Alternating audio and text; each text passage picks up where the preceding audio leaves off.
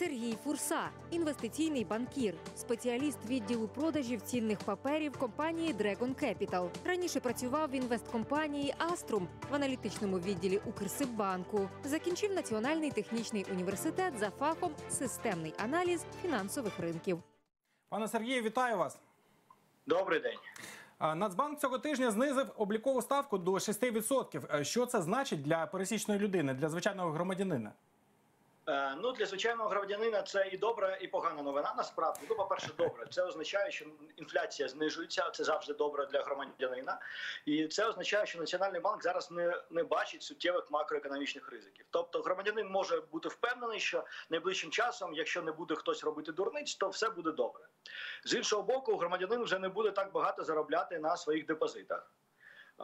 Тому що це призведе до зниження депозитної ставки, і в нас просто люди дуже звикли вже, що ставки по депозитам такі зависокі. Такого вже не буде. Але з іншого боку, якщо громадянин буде бажати розвивати свій бізнес і брати кредит, і банк йому дасть цей кредит, тобто банк визначить, що це не дуже ризиковано для фінансової установи давати кредит такому громадянину, то цей кредит також буде дешевший. Тобто і кредити, і депозити будуть е, дешевшими.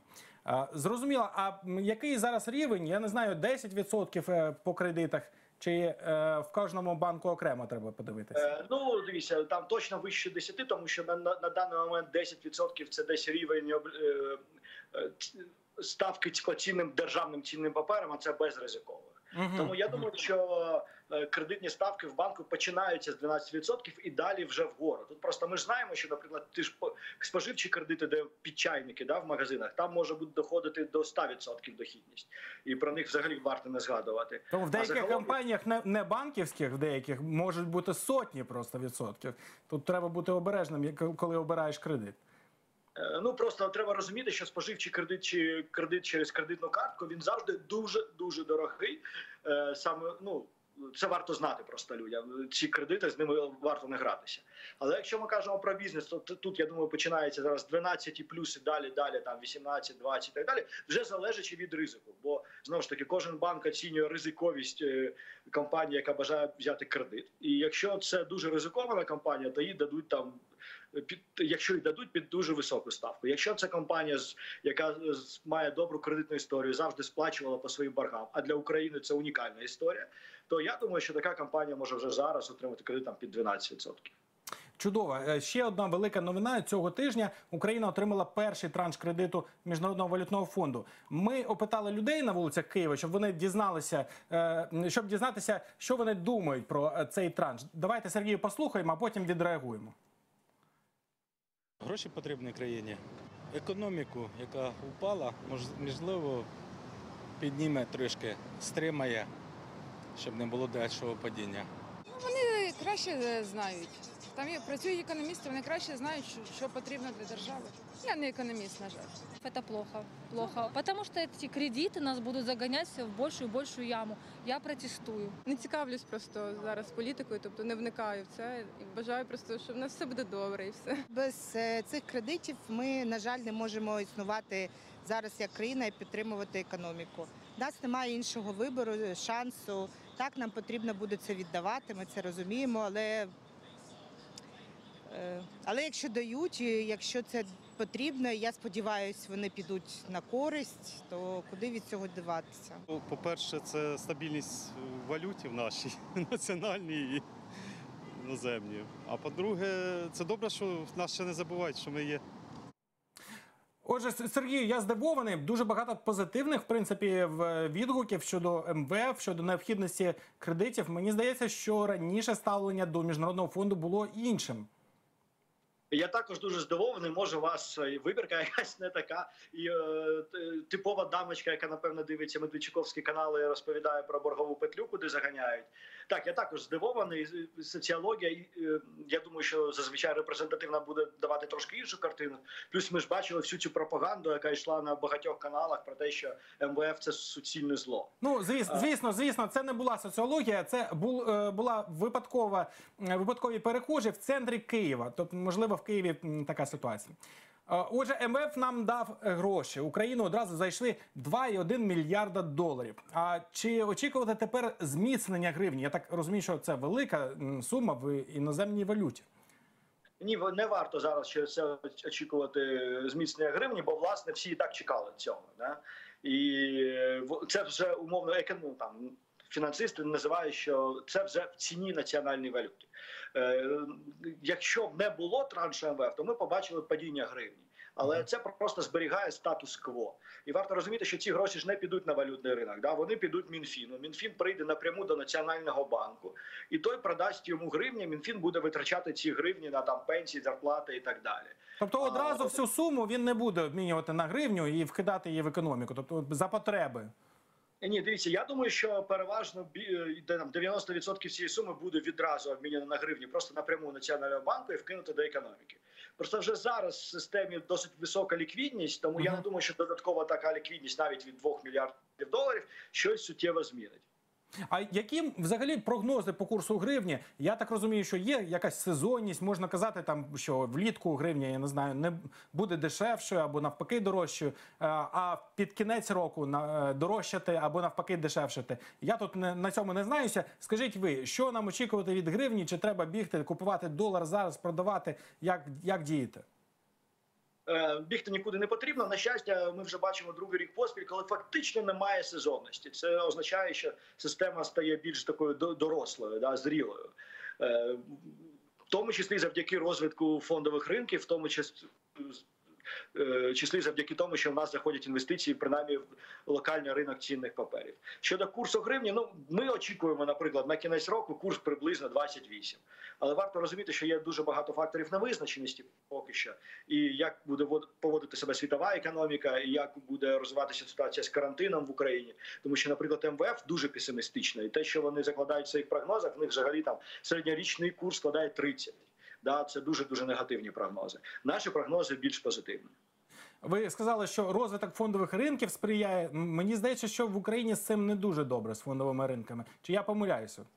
Ні, звісно, в Україні з е, фондовим ринком дуже погано. У нас, до речі, 12 червня вчора був день робітника фонд співробітника фондового ринку. І це я дуже вас вітаю. пра- свято зі сльозами на очах. Бо я пам'ятаю, що ще років 10, тому 8-7, це було таке свято-свято, а зараз майже нікого не залишилось. Просто Я на, при- на заході, ви знаєте, коли ну я не знаю, кожен американець, мабуть, слідкує за котуваннями цих акцій, облігацій. В кожного є якісь в е, свої цінні папери, в які він інвестував свої гроші, там свій пенсійний фонд. В нас такого немає, і ми ну доволі з, таким подивом дивимося ці американські фільми, де вони кажуть, о, біржа впала на стільки-то пунктів.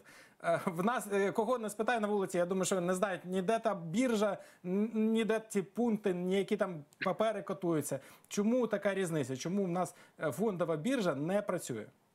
Е, Ну то е, з одного боку в нас немає грошей, для які були зацікавлені, а з іншого боку, в нас немає компаній їх акцій. Тому що ті українські акції, які виникли, вони виникли внаслідок цієї приватизації 90-х. І компанії, чиї акції торгуються, торгувалися да, на українській біржі, е, вони були взагалі не зацікавлені у тому. Їм було це тупо не цікаво. Плюс в нас дійсно немає довгих грошей, в нас немає другого рівня пенсійної системи, коли люди самі самі накопичують собі пенсію на старість. Тому в нас всього нема. Насправді, да в нас може навіть є інфраструктура, але нічого іншого нема. Але коли я казав про розвиток, і це перший етап, це е, ОВДП. Це державні цінні папери, номіновані в гривні. І минулого року ми побачили дуже добру роботу Мінфіну. Те, що те, що знаєте, е, з- сторона зла назвала пірамідою ОВДП, хоч це було прямо протилежне піраміді. Власне ОВДП. про це і хотів спитати. Ви знаєте, що фінансовий комітет Верховної Ради е, розглядав проект е, постанови, де ну фактично звинувачення в бік Національного банку України щодо того, що вони там були причетні до цієї піраміди ОДП. Про що йдеться? Що от, ось пояс- поясніть якраз, що це за Е, піраміда? Ну, по-перше, ніякої піраміди немає. Да? Е, Мінфін тут до речі, Нацбанк взагалі до цього не причетний. Це робота Міністерства фінансів.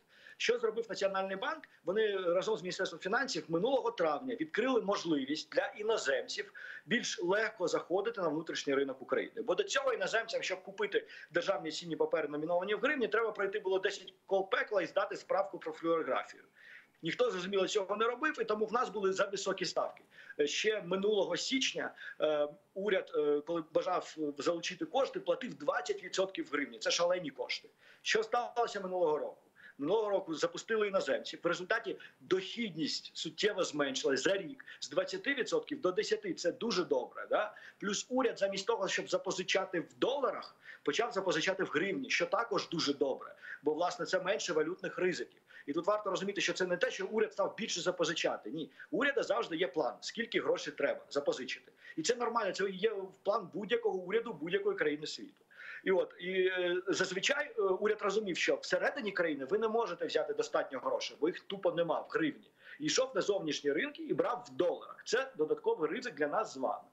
А минулого року, по-перше, ставки впали. по- По-друге, вони взяли, е, мали можливість залучати високі об'єми, там додаткові там мільярди доларів саме на внутрішньому ринку. Сергій, тобто ці іноземці заводили сюди іноз- іноземну валюту, обмінювали її на гривню і вже на гривню купували боргові папери держави.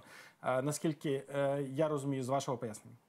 Так, і плюс третє, е, ці цінні папери зазвичай уряд, коли продавав локально, він продавав місцевим банкам. Вони брали дуже на короткий термін. А іноземці вже почали заходити на 3, на 5 років.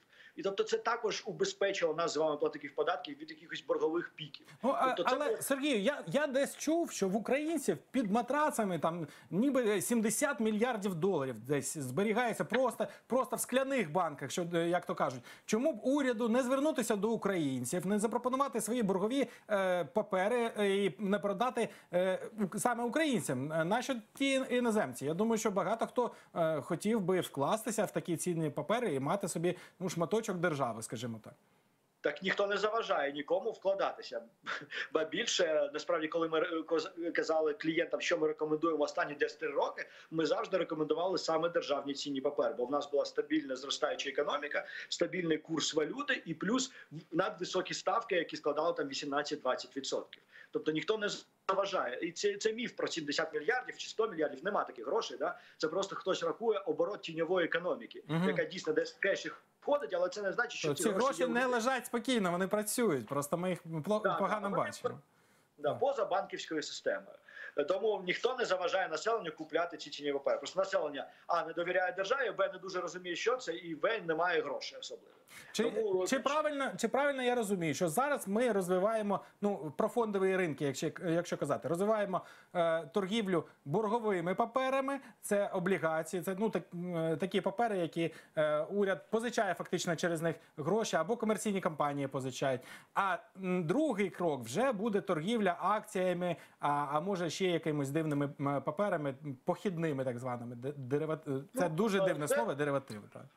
Е, В принципі, е, напевно, так ні- ніхто не заважає розвивати це паралельно. Питання в тому, що чому в нас в 2011 році всі пішли з е, ринку акцій. У нас був ринок акцій.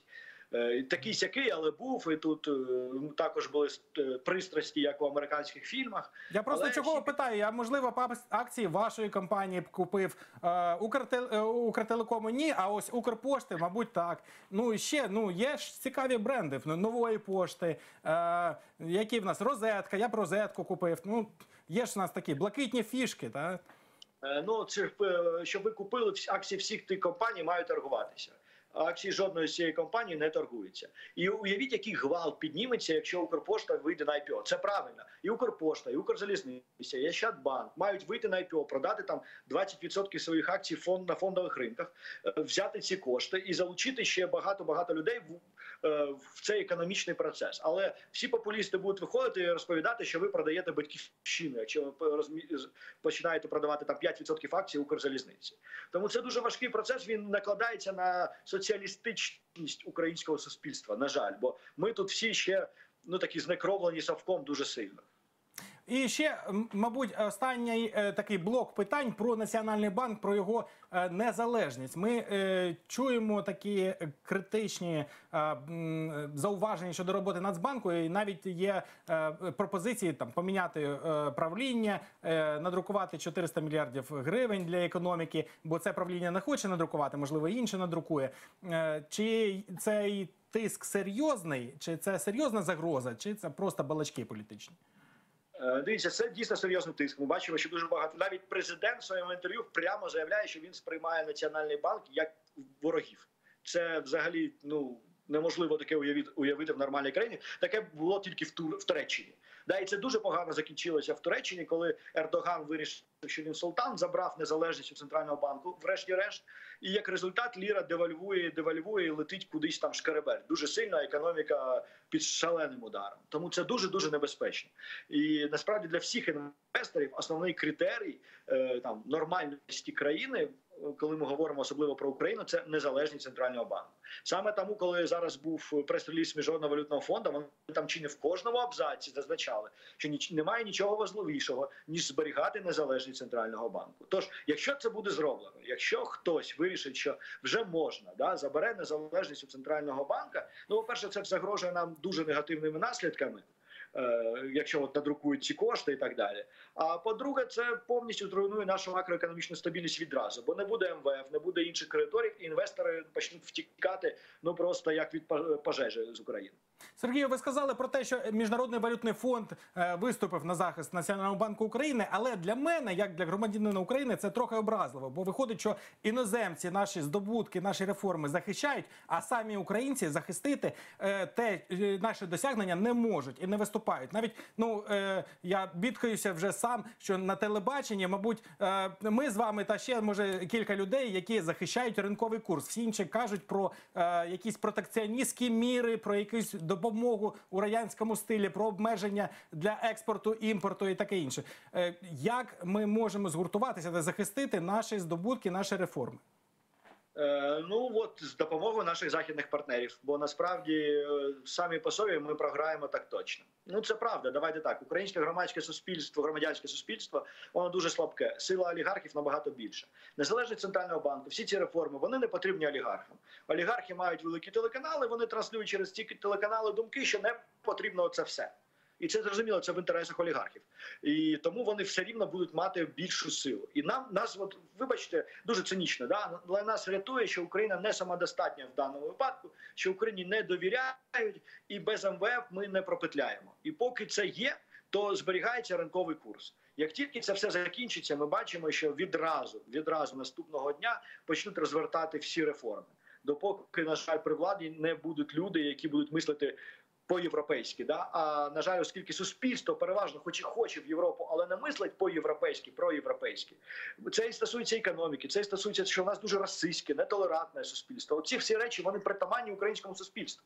Да, і поки суспільство таке, от завжди ми будемо вимушені казати, що тільки міжнародний валютний фонд нас рятує від е, нас самих. Ну сподіваюся, що не все так погано, і народ України разом з нашими іноземними е, партнерами е, якось виступить єдиним фронтом проти олігархів. Дякую вам, Сергію, за розмову. З нами був Сергій Фурса, інвестиційний банкір. Говорили з ним про курс валют, про незалежність центробанку, про фондовий ринок, кредити, депозити, про олігархів, МВФ, про багато всього. Як завжди, кінці позитивна новина. Американська компанія Кластех, яку створила українська емігрантка Влада Лоткіна, отримала перші інвестиції у розмірі 5 мільйонів доларів.